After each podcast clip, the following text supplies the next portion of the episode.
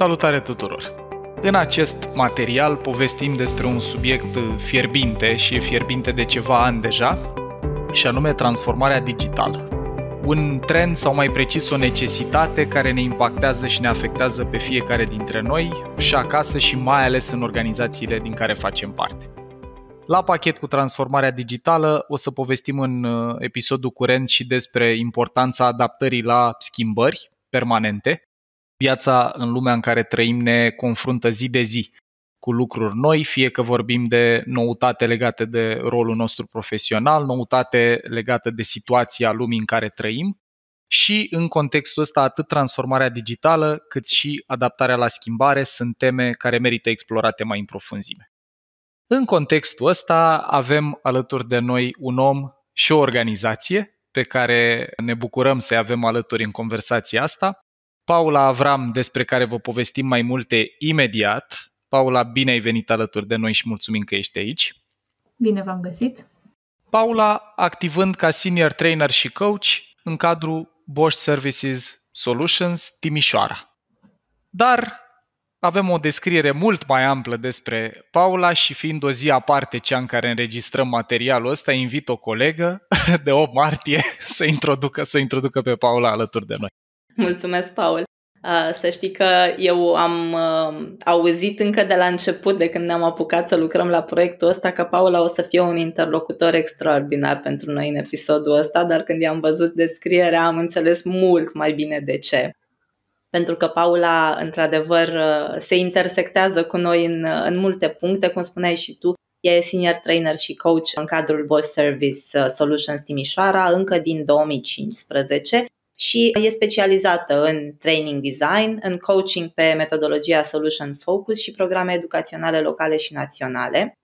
Și în momentul ăsta dezvoltă și livrează și programe de dezvoltare, programe de training pe teme precum uh, training de trainers, deci învățăm chiar pe traineri, sau training de coach, gestionarea conflictelor, cum dăm feedback eficient și presentation skills. Coordonează în momentul ăsta comunicarea internă de traineri și moderează workshop-uri pentru echipe la început de drum sau în tranziție și, în plus, ca parte din rolul său, uh, Paula mai oferă și servicii de coaching și consultanță liderilor și echipelor din organizația din care face parte, adică e foarte imersată din punctul ăsta de vedere. Iar din 2017 e consultant acreditat Human Synergistics, o organizație pe ale căror instrumente le folosim și noi în uh, programele noastre. De acasă. Exact, de ale casei. Ea E acreditată pe instrumentele de leadership și stiluri de grup, adică LSI, respectiv GSI. Și Paula ne-a dat și câteva detalii mai, mai personale despre ea. Ea e, în calitate de trainer, e o fire foarte deschisă și foarte prietenoasă, ceea ce am avut și noi ocazia să descoperim în conversațiile pe care le-am avut înainte de episodul ăsta. Uh, și provoacă în general la văzut lucrurile și din alte perspective, lucru care pe noi ne bucură foarte tare. Mai ales folosește... zilele astea. Importante. Exact. Abilitate exact. și activitate. Da, da. Și uh, tot cum ne place nouă, se folosește și de limbaj simplu și exemple ușor de înțeles în uh, conversațiile pe care le poartă iar în timpul liber participă la programe de dezvoltare personală și profesională și acceptă orice oportunitate din care consideră că are ceva nou sau rele- relevant de învățat. Și totodată, asta, asta e un alt punct care ne-a bucurat foarte tare, sunt foarte multe la tine, Paula. Pe lângă activitatea desfășurată la Bosch, ea mai desfășoară și alte activități educaționale. De pildă, este coautoarea cărții Ghidul Trainerului de Top, Uh, publicată în 2021 împreună cu Călin Iepure, Bogdan Vaida și Răzvan uh, Curcubătă. Uh, și alături de care a lansat în 2022 cursul de formator acreditat ANC, un curs bazat pe metode experiențiale și practice. Asta e, Paula, în cât de puține cuvinte am putut noi. Mulțumesc Ia să vedem de cât timp rulăm la registrare de câteva minute. Paula, mulțumim încă o dată că ți-ai făcut timp printre toate lucrurile astea pe care le faci. Eu mă bucur tare de câte lucruri avem în comun. E familiaritatea apăsată pozitiv aici cu descrierea pe care ți-a făcut-o Luciana și mulțumesc uh, prin intermediul tău și Bosch pentru că ne oferă oportunitatea să povestim lucrurile astea, schimbare și transformare digitală. Teme foarte importante, fierbinți de ceva ani.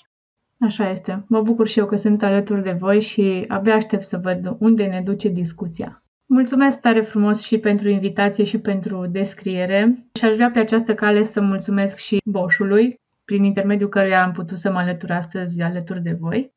Ce îmi place tare mult la această organizație, pe lângă această oportunitate pe care mi-a oferit-o, este că este compusă, ca să zic așa, dintr-o grămadă de oameni foarte curioși și foarte interesați din vreo cinci locații în România. Eu fac parte din locația din Timișoara și ne provoacă și mă provoacă lunar, zilnic, săptămânal, cu fel de fel de provocări de învățare și dezvoltare, pentru că industriile pe care le servim și soluțiile pe care le oferim sunt atât de diverse și, așa cum spuneați, și voi în continuă schimbare.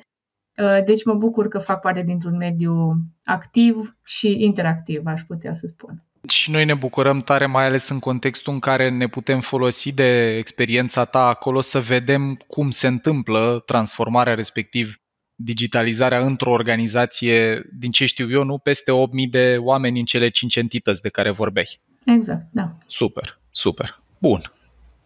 Bun, și pentru că noi am mai vorbit în diverse produse de ale noastre pe platforma Mind Architect despre schimbare, Paul, cum afectează asta într-o lume care e în continuă și rapidă mm-hmm. schimbare? Păi uh, ne afectează în sensul în care ne obosește foarte tare și, dragilor, o să pornim conversația curentă cu recapitularea ideii este acum că creierului nostru nu-i place foarte tare schimbarea. De ce? Pentru că încearcă să minimizeze consumul de energie. Noi am evoluat într-o lume în care era foarte important să reducem consumul ăsta de energie și, din perspectiva asta, odată ce repetăm ceva suficient de mult, creierul nostru are o mare înclinație să automatizeze, să facă optimizări energetice. Iar atunci când se schimbă lucruri în mediu, fie că vorbim de mediu profesional sau social sau chiar și mediu personal de acasă, schimbările alea, deși rațional, obiectiv vorbind, de multe ori sunt binevenite, emoțional pun presiune și construiesc stres tocmai pentru că presupun adaptare, presupun consum de energie, să integrăm lucrurile alea noi în viața noastră de zi cu zi.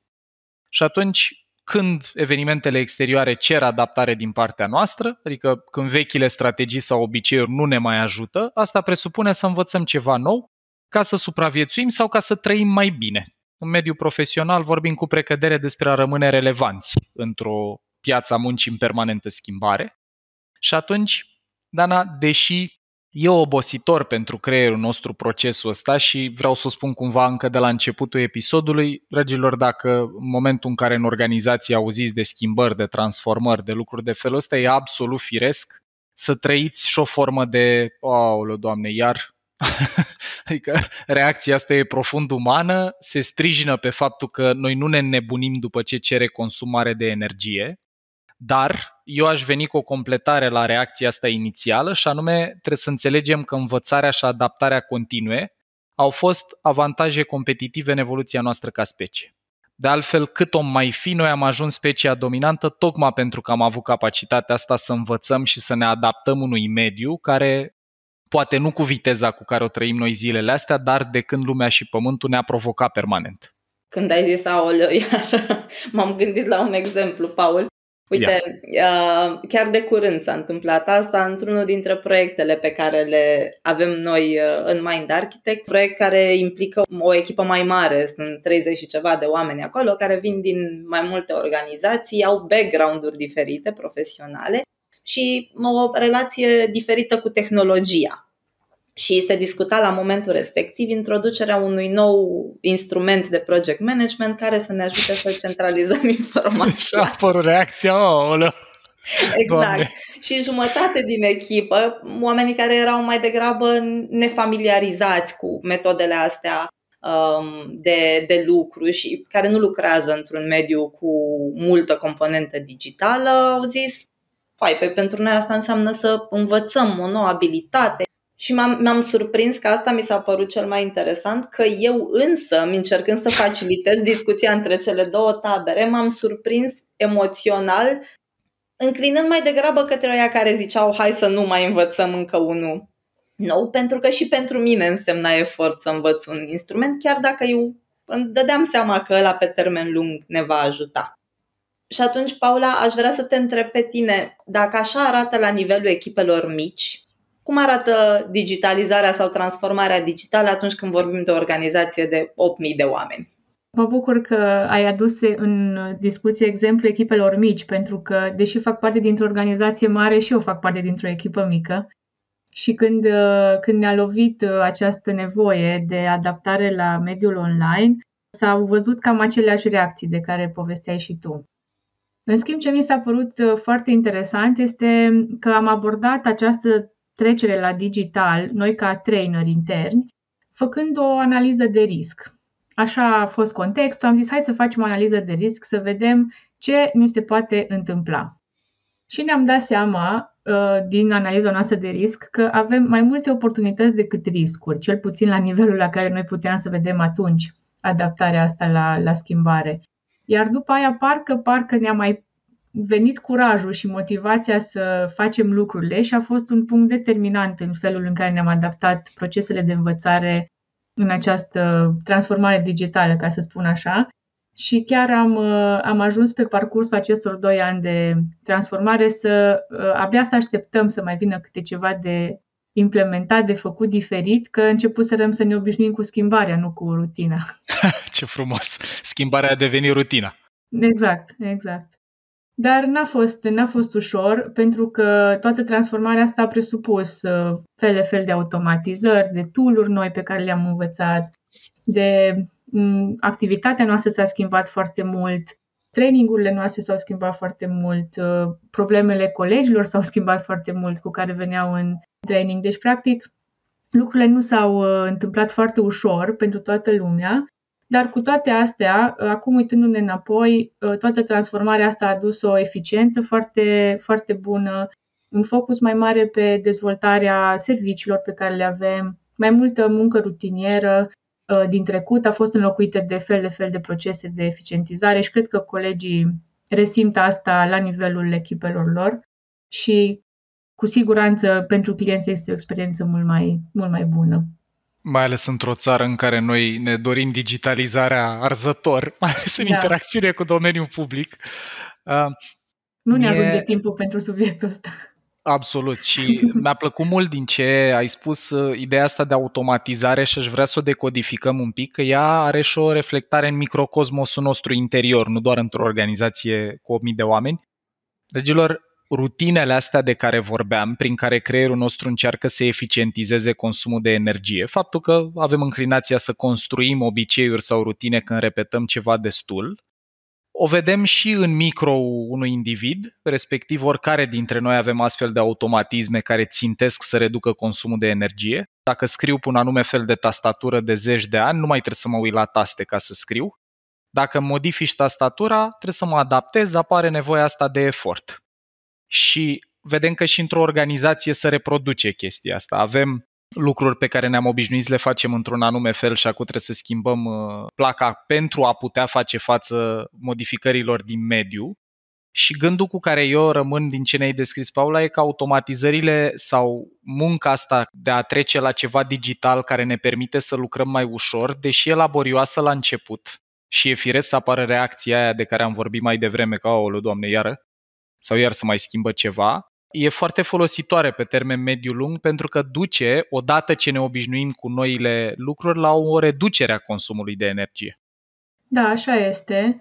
Ce, ce mi se pare interesant în, în contextul ăsta este că tocmai din acest punct dezvoltarea asta sau schimbarea asta devine una continuă.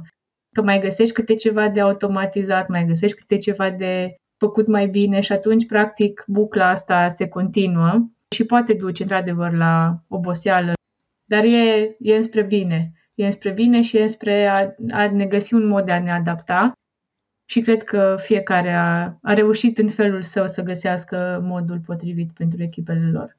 Uite, aș aduce un pic în discuție și modelul flow al unui autor pe care noi l-am mai amintit în convorbirile noastre din podcast, uh, Mihai Cixen Mihai, și te-am auzit spunând înainte, Paula, că într-adevăr prin, uh, prin automatizare reducem și munca asta rutinieră. Clar că ne ajută și la definirea obiceiurilor, dar la un moment dat munca devine plicticoasă.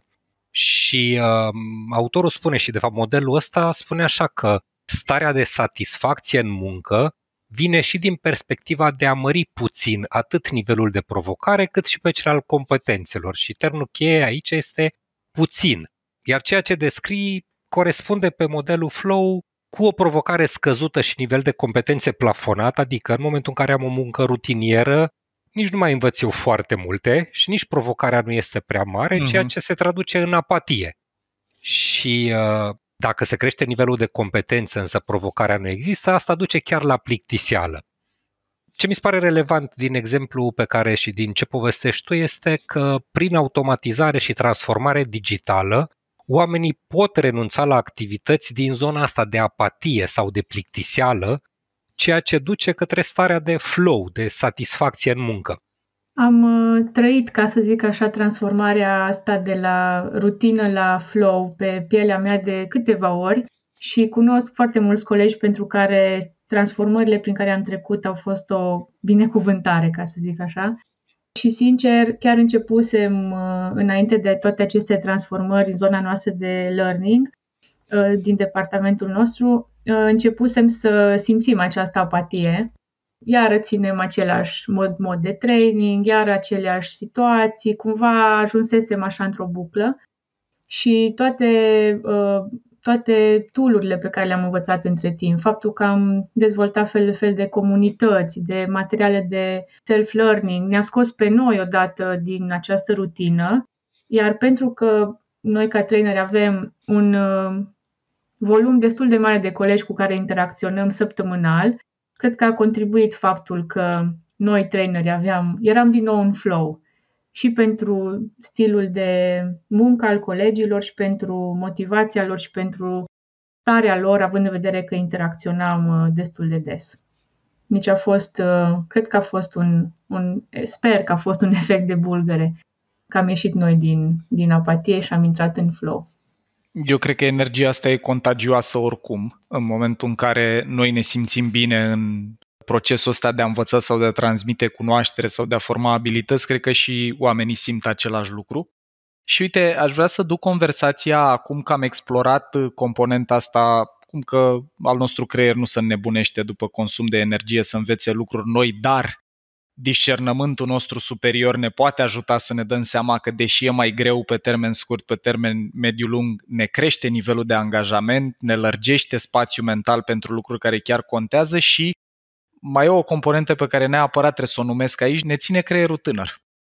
Rutina de care vorbeați amândoi, Dorin și tu și Paula, e una de natură că pe termen lung ne îmbătrânește la propriu creierul să nu-i dăm lucruri noi de făcut sau de învățat. Sunt o grămadă de date care arată că starea de apatie sau de fiecare zi e la fel, ziua cârtiței, ca în film așa, e ceva ce încet, dar sigur ne omoară psihologic. Și atunci eu cred că încă un motiv de bucurie când trăim provocări, dacă reușim să ne repoziționăm mental un pic, avem și avantajul ăsta că ne ținem uh, creierul și mintea active. Acum, o să ducem discuția către o componentă din ce în ce mai relevantă într-o lume foarte conectată și foarte tehnologizată, și anume self-learning-ul. Capacitatea asta de a fi proprii stăpâni ai procesului nostru de învățare și dau un pic de context aici.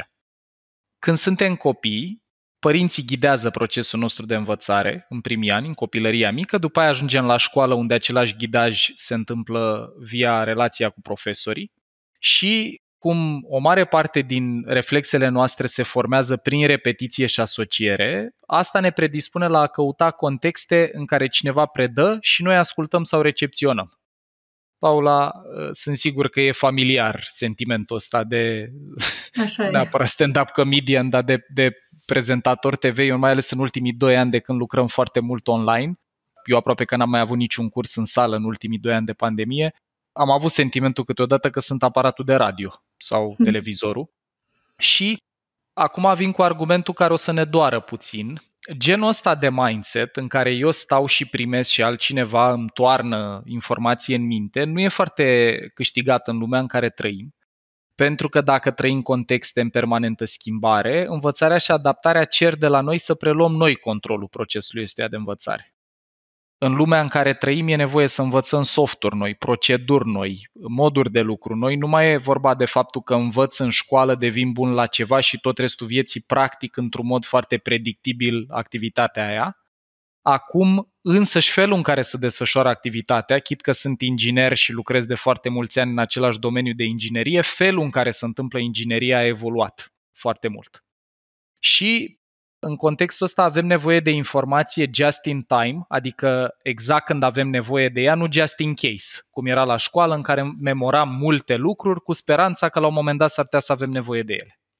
Tehnologia ajută foarte mult în sensul ăsta pentru că face învățarea disponibilă oriunde și oricând.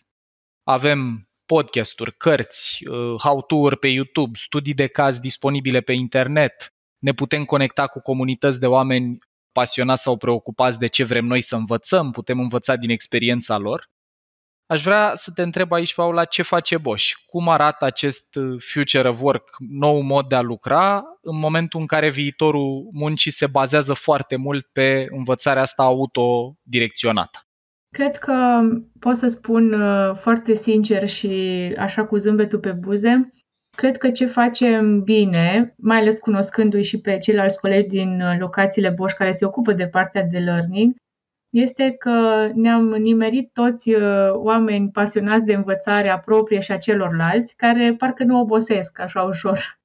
Și atunci uh, am avut energia împreună și separat și în perec și în toate formatele, ca să zic așa, am avut energia să creăm fel de fel de contexte de învățare Exact așa cum, uh, cum spuneai, poate uh, să fiu tot timpul acolo ca trainer să torn informație, mm-hmm. n-a fost neapărat un, un context potrivit.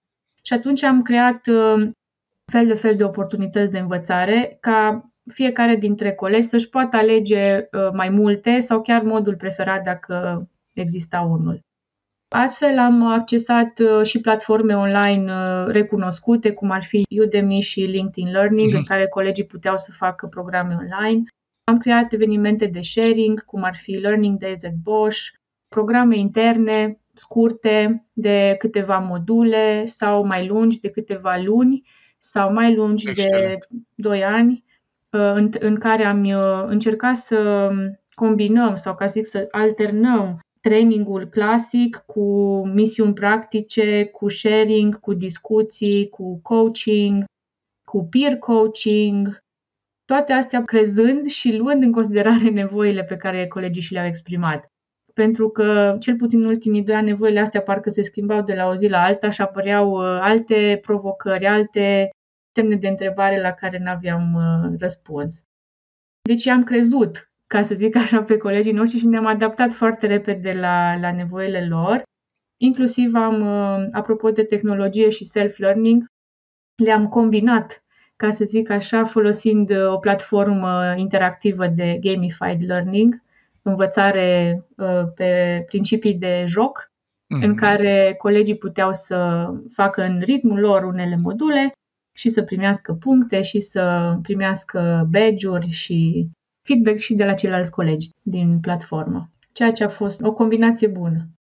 Mie mi se pare grozav din ce descrii și cred că e model de bună practică, că voi practic aveți în organizație orice formă de experiență de învățare de care un om ar putea avea nevoie, e cumva prezentă.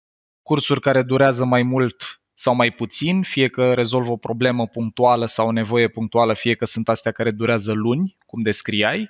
Mm-hmm dacă eu devin pasionat de o temă, pot să caut singur pe Udemy sau LinkedIn Learning pe care mi le puneți la dispoziție și să aprofundez acolo și știu că asta oferă și ceva certificări la final dacă sunt mm-hmm. genul de profil care apreciază asta. Programele de sharing cu colegii de care vorbeai, Learning Days-ul, acolo prezintă colegi din organizație către alți colegi din organizație? Uh, da, se întâmplă și model, uh, noi îl numim Solve, Self-Organized Learning Forum, adică fiecare coleg poate să șeruiască, să împărtășească cu colegii din ceea ce știe și am integrat asta și la nivel de programe de leadership în care liderii să poată împărtăși între ei bune practici sau soluții deja existente. E grozav că aici există ceva cercetare care arată inclusiv faptul că în momentul în care prezinți altora ce ai învățat tu, e retenția cea mai mare. Pleacă de la vreo 5% la prelegeri, cum ar fi să urmărești ceva care nu te angajează niciun fel online, până la undeva spre 90-95% când prezinți tu altora ceva ce ai învățat, ceea ce probabil că orice profesor sau trainer a experimentat la primă mână. Exact. Uh, să lipește în cu totul altfel când trebuie să o prezinți. Grozav, grozav. Mă bucur mult și mă bucur că ați uh, ieșit un pic din spațiul ăsta foarte consacrat în piața noastră de training și în programele de învățare, de cursuri de o zi sau două și după aia sănătate. Mm-hmm. Mai vedem noi ce se întâmplă. Ce am mai încercat tot în uh, zona asta de a oferi un context diferit a fost să creăm comunități de învățare pe teme de interes. În locația pe care azi o reprezint cu mândrie alături de voi, din Timișoara, am uh, uh, dat startul a două comunități de acest gen. O comunitate în care fac parte colegi din mai multe echipe, focusată sau concentrată pe calitate, pe oferirea de uh, standarde de calitate și una de anul trecut pentru învățarea continuă a trainerilor. Adică pe lângă programul de training Train the Trainers, avem și sesiuni lunare în care facem sharing, învățăm lucruri noi, ne uităm la noi descoperiri, noi uh, trenduri în învățare și testăm. Excelent. Și uite, asta e un principiu pe care a fost construită și Universitatea Alternativă, care a fost un mm-hmm. proiect care a supraviețuit, cred că mai bine de 10 ani în, uh, în România și acolo ideea universității este a pornit fix de la faptul că noi, în mod natural, când avem un subiect care ne interesează, că o facem cu prieteni, că o facem cu alți pasionați, ne adunăm social în diferite grupuri și povestim despre lucrurile alea și încercăm să devenim mai buni împreună la ele. Că vorbim de muzică, că vorbim de automobilism, că vorbim, nu știu, de investiții, de inginerie, de orice. Și e grozav că organizațional ați reușit să creați cadrul ăsta. Oamenii în mod natural îl vor folosi dacă el e acolo. Felicitări că v-ați gândit să-i faceți spațiu cum vă uitați la learning în general. E și o altă energie acolo, deci eu mă bucur de diversitatea asta, ca și coordonator, ca să mă numesc așa. Grozav. Paul, uite, voiam să te întreb că voi ați vorbit și de învățare, ai vorbit tu mai devreme și de învățarea în care te uiți la cineva și îți predă, să-i zicem, ghidată și de învățarea asta autonomă, asincron. Și vreau să te întreb, există niște pași informați de știință despre cum are în general creierul nostru nevoie să învețe? Absolut. Și mă bucur că trăim într-o perioadă în istoria omenirii când pașii ăștia sunt destul de clari. E ușor să te iei după ei dacă îi știi și să integrezi în cum înveți. Eu o să-i numesc pe cei pe care i-a propus Stanislas Dehan, care a scris uh, Why We, How We Learn, cartea asta Cum învățăm. El e un autor francez și e neurocercetător cognitiv. Lucrează în mai multe instituții din astea de cercetare și mie, mi s-a părut cartea asta iluminantă cu privire la de ce e nevoie ca să construiești un proces de învățare conștient. În fapt, când o să vă listez pașii, sunt șanse mari că atunci când ați învățat ceva cu drag, ați simțit în mod natural să treceți prin ei, dar acum putem să-i folosim conștient pentru a proiecta experiențe de învățare care țin cont de toți patru. Primul dintre pași este atenția, respectiv să-ți aloci timp dedicat când mergi la cursuri sau când îți propui să uh, înveți ceva sustenabil, pentru că din cumulul, din mixul de stimul cu care noi suntem bombardați permanent, în momentul în care ne focalizăm atenția pe ceva, blocăm stimul ăștia exterior diferiți de lucru pe care ne concentrăm și asta creează în interiorul minții noastre relieful neurochimic propice pentru învățare. Inclusiv focalizarea atenției vizuale la lucru pe care vrem să-l învățăm. Dacă citesc o carte, să privesc foarte atent și fix paginile. Dacă, uh, nu știu, vreau să decodific uh, ceva din comportamentul non-verbal, sunt la un curs despre body language și încerc să decodific ceva dintr-un studiu de caz video. A privi foarte atent la respectivul clip sau la respectivul studiu de caz mobilizează în sistemul nostru nervos acetilcolină, care e un hormon al cărui rol e să sublinieze metaforic vorbind, e ca un highlighter, e ca un marker, care subliniază conexiunile sinaptice ce trebuie consolidate în memorie. Deci fără atenție, apropo de a intra în cursuri cu telefonul pornit sau cu uh, mail-urile pe ecran, dacă sunt cursurile online, este ca și cum te duci degeaba acolo. la nivelul creierului, dacă nu suntem atenți și focalizați pe ce vrem să învățăm, probabilitatea ca informația aia să fie transferată din memoria noastră de lucru în memoria pe termen lung e foarte, foarte mică. Ăsta ar fi primul și sunt curios, Paula, apropo de practicile voastre, iar într-o organizație de mărimea și de complexitatea voastră. Cum adresa subiectul ăsta cu atenția? Atenția la nevoia de învățare, aș zice că o adresăm în diverse forme. Uneori facem chiar niște focus grupuri în care stakeholderii implicați în, sau care vor avea de câștigat, ca să zic așa, de pe urma învățării, pot să analizeze îndeaproape nevoile și noi să le putem apoi adresa. La un nivel mai jos, ierarhic, implicăm participanții în sine în, în a identifica nevoi și mai specifice, probleme cu care se confruntă, iar de cele mai multe ori, ca să aducem atenția asta asupra a ce e nevoie să îmbunătățesc, eu personal și majoritatea colegilor mei o fac la începutul fiecărui modul de, de curs hai să vedem uh, ce ai nevoie să afli, de ce ai nevoie să afli acest lucru, care e intenția ta cu care vii astăzi aici, cum îți propui mm-hmm. să participi. Inclusiv, uh, dacă uh, îmi permiți, poți să... uneori, da, uneori i-am și provocat, poate cu o invitație de genul, hai să nu ne mințim, știm că nu putem să fim atenți și la e-mail și la telefon și la Excelent, excelent. Povestim cu un zâmbet așa... Cunoscător. Cunoscător. Uh, s-a transformat, ca să zic așa, un pic dinamica folosind această tehnică. Excelent. Trec la pasul următor. Deci, atenția, Lucia, ar fi primul important în ce e necesar pentru ca noi să învățăm lucruri sustenabil. Al doilea pas, despre care abia aștept să o întreb pe Paula, cum îl trăiesc în organizație, e angajarea activă, care presupune să trăiești ceva în relație cu informația teoretică la care ai fost expus, să o pui în practică. Am auzit deja de la Paula faptul că la începutul zilelor de curs, când întreabă participanții ce te aduce aici, ce-ți dorești să obții, ce vrei să-ți iei din experiența asta, asta e o formă de angajare activă, pentru că oblig mintea interlocutorului meu la a se gândi cum se leagă tematica cursului ăstuia de viața lui dincolo de uh, spațiu de învățare de la birou și asta e o componentă. Angajarea activă mai presupune practică, presupune interacțiunea cu alții pe subiectul pe care îl învățăm, apropo de grupuri de lucru sau de comunitățile astea de practică autoorganizate. Angajarea activă e un pas indispensabil că, în esență, un organism pasiv nu învață nimic. Dacă pur și simplu ești expus la o prezentare a unui trainer sau a oricui, acasă sau la birou, și nu te angajează emoțional în niciun fel și nici nu interacționezi cu subiectul per se, fie că e conversațional, fie că e mecanic, când vine vorba de a învăța abilități motrice, probabilitatea să apară cocktailul neurochimic necesar pentru învățare pe termen lung e încă o dată mic. Deci după atenție, al doilea pas important tare e să facem ceva cu ce am înțeles sau învățat în teorie. Paula, cum arată subiectul ăsta la angajării active la voi? Păi aici uh, ce încercăm să facem este să uh, folosim des uh, modelul VAK, vizual auditiv kinestezic, și încercăm mm-hmm. să-l diversificăm cât mai mult pe parcursul cursurilor noastre sau modulelor.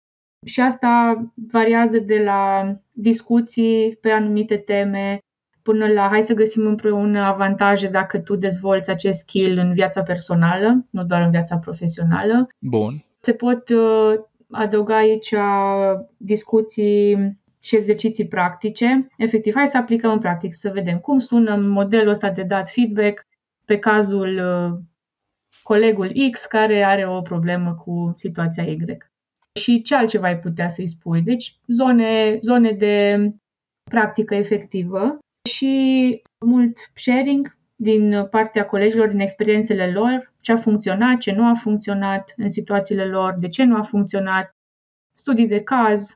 Deci, practic, ne, ne uităm la lucruri uh, practice prin prisma informațiilor pe care le-am dobândit împreună.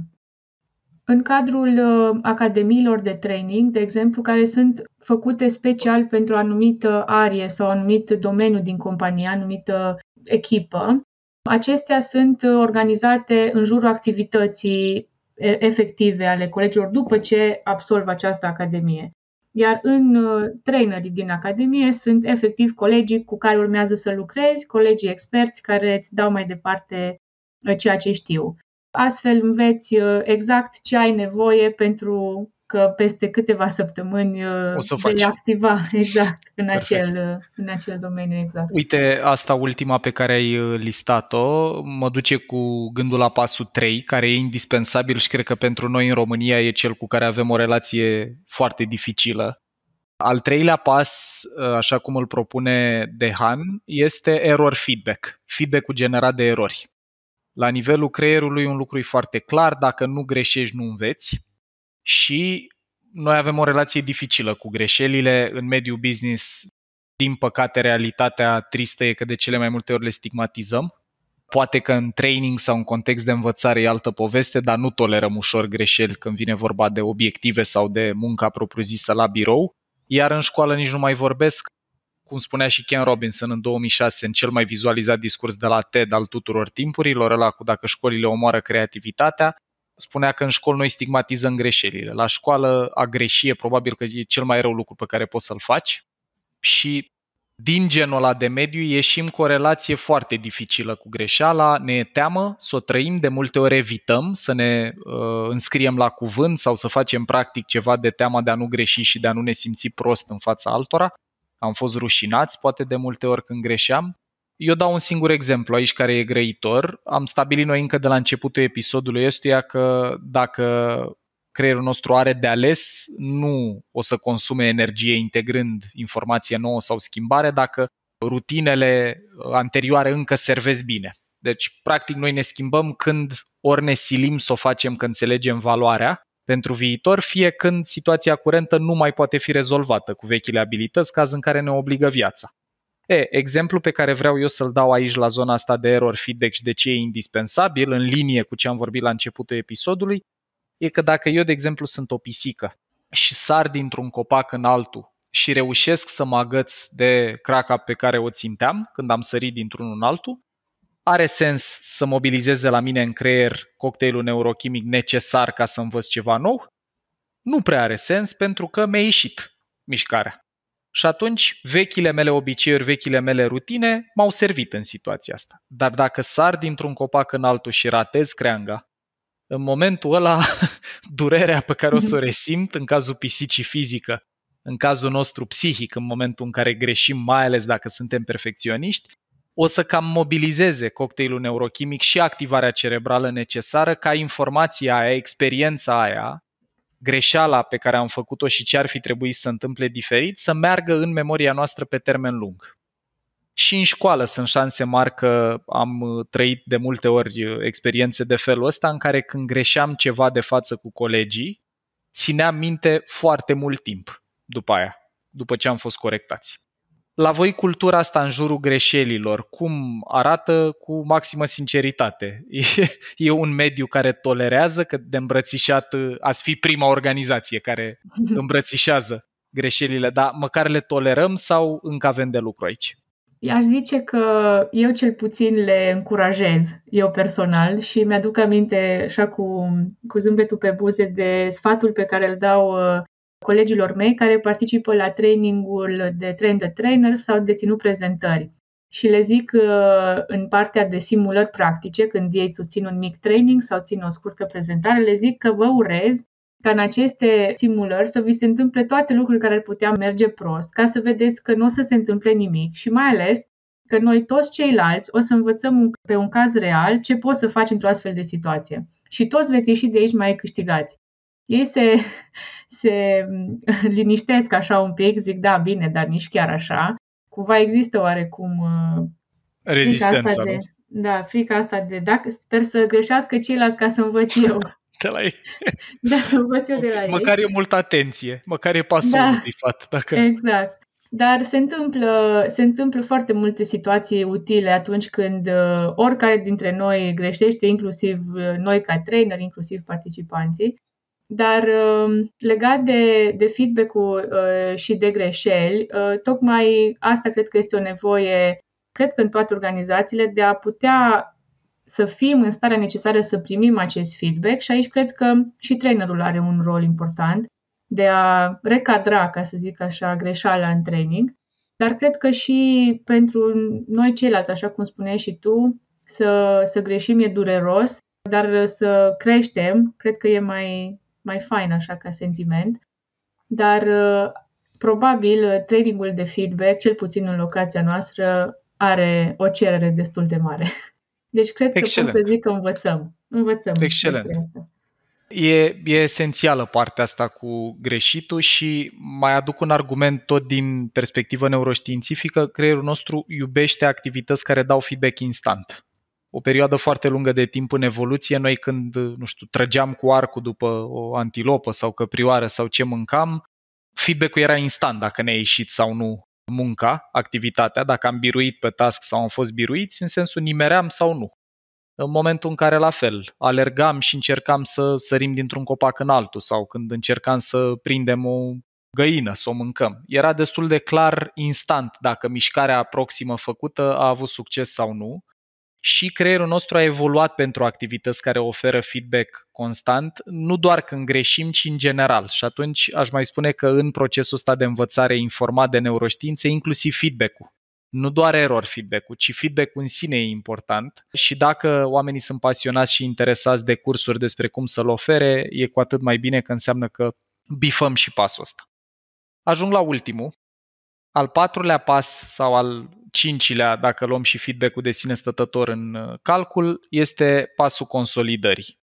Consolidarea are loc cu precădere în timpul somnului, deci practic dacă am fost atenți, ne-am angajat activ în relație cu lucru pe care vroiam să-l învățăm, am primit feedback și mai ales feedback când am greșit, feedback-ul generat de erori, dar nu dormim, învățarea pe termen lung e puternic afectată. Transferul ăsta din memorie de lucru sau memorie pe termen scurt în memoria pe termen lung e puternic afectată dacă n-apar și momente de odihnă. Așadar, al patrulea pas sau al cincilea ar fi ăsta de odihnește-te atât activ cât și pasiv, adică după un curs sau după ce ai urmărit ceva pe YouTube, după ce am ascultat un podcast, e util să nu mă arunc instant cum s-a terminat cursul, atelierul sau cum s-a terminat episodul de podcast în altă activitate care să-mi solicite memoria, pentru că în momentele alea de pauză, poate momente de pauză în care mulți dintre noi am fost făcuți să ne simțim vinovați când le trăiam, am fost invitați la a ne simți prost atunci, în momentele de pauză are loc consolidarea memoriei. În timpul somnului, mai întâi în somnul profund din prima parte a nopții are loc transferul de informație din memoria pe termen scurt în memorie pe termen lung și ulterior în somnul cu vise, în somnul REM din a doua parte a nopții, în general are loc conectarea informațiilor nou descărcate, deci noile conexiuni sinaptice ce tocmai s-au întărit prin transferul ăla de care vorbeam mai devreme, se conectează cu restul informațiilor din creierul nostru și de asta mulți oameni în timpul somnului susțin că au avut insight-uri creative pentru că practic au apărut piesele de puzzle lipsă și am văzut imaginea de ansamblu în relație cu ceva ce încercam să învățăm sau să înțelegem mai bine. Ce am încercat uh, noi să facem aici, uh, încă de, cred că după ce ne-am dat seama că noi ca trainer, că uh, trainingurile online nu sunt atât de ușor de urmărit până la final ca și cele în sală, mm. a fost să încercăm să nu mai creăm, ca să zic așa, oboseala asta de după training, pentru că pe am simțit-o pe pielea noastră.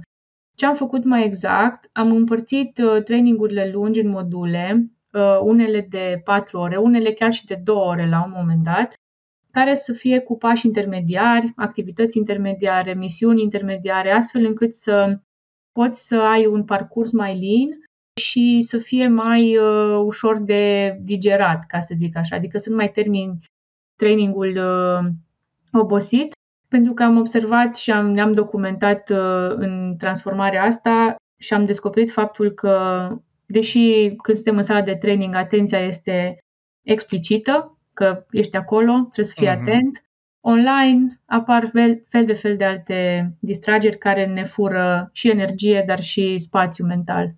Și atunci am uh, scurtat oarecum sesiunile noastre și a fost foarte apreciat. Felicitări, zic și eu, din practica noastră când a venit pandemia și am început să lucrăm mult online. inclusiv pauzele pe care le dăm. Am trecut de la pauza tradițională de o oră la prânz, când toată lumea alerga către cantină și alerga înapoi către sala de curs, la pauze mai consistente de o oră jumătate sau două da. și mai zic o idee importantă, Andrew Huberman, care e un om pe care îl cităm, cred că în aproape fiecare material în ultima vreme la Mind Architect, el e neurocercetător la Stanford, povestea că dacă am depășit vârsta de 25 de ani, o repriză de învățare ca să fie eficientă pentru creierul adult trebuie să nu depășească 90 de minute.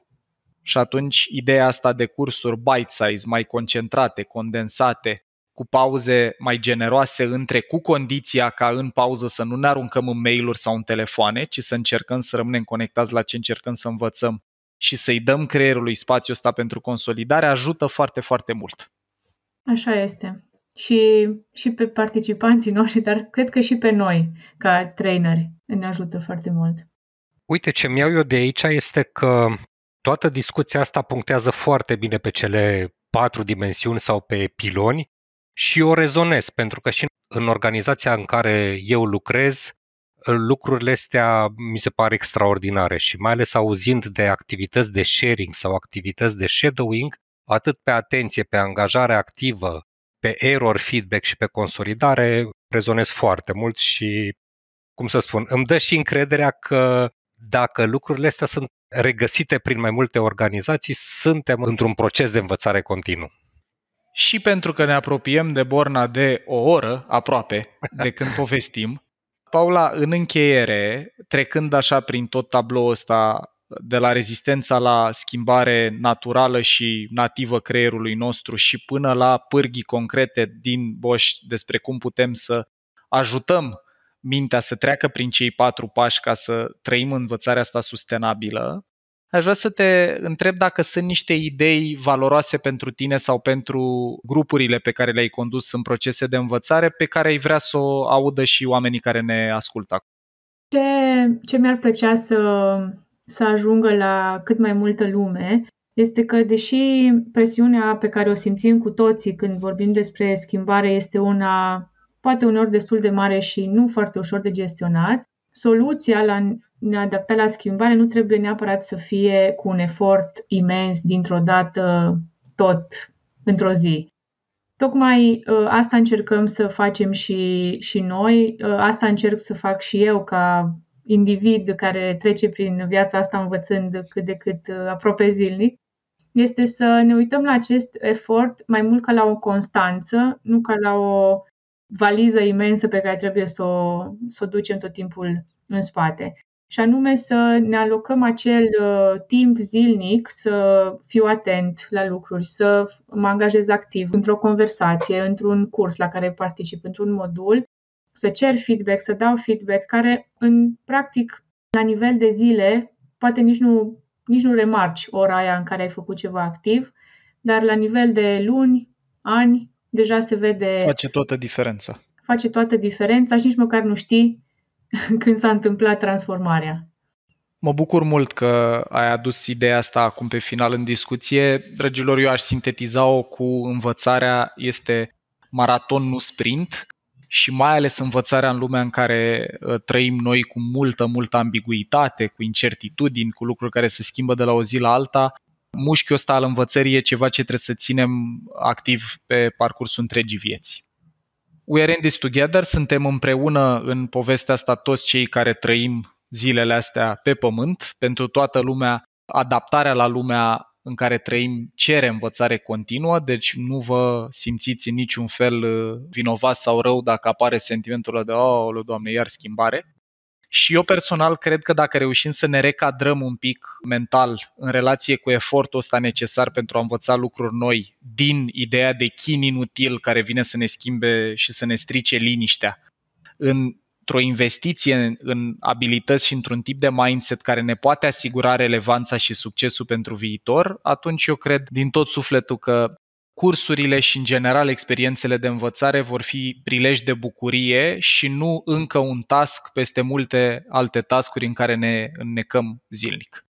Sincer, cred că învățarea e cea mai bună cheie pentru un viitor luminos și acasă și la birou, și în calitate de coleg și în calitate de părinte, dacă mă gândesc la ce mi-aș dori pentru copilul meu când va veni pe lume, ar fi să aibă mușchiul ăsta al învățării tonic toată viața.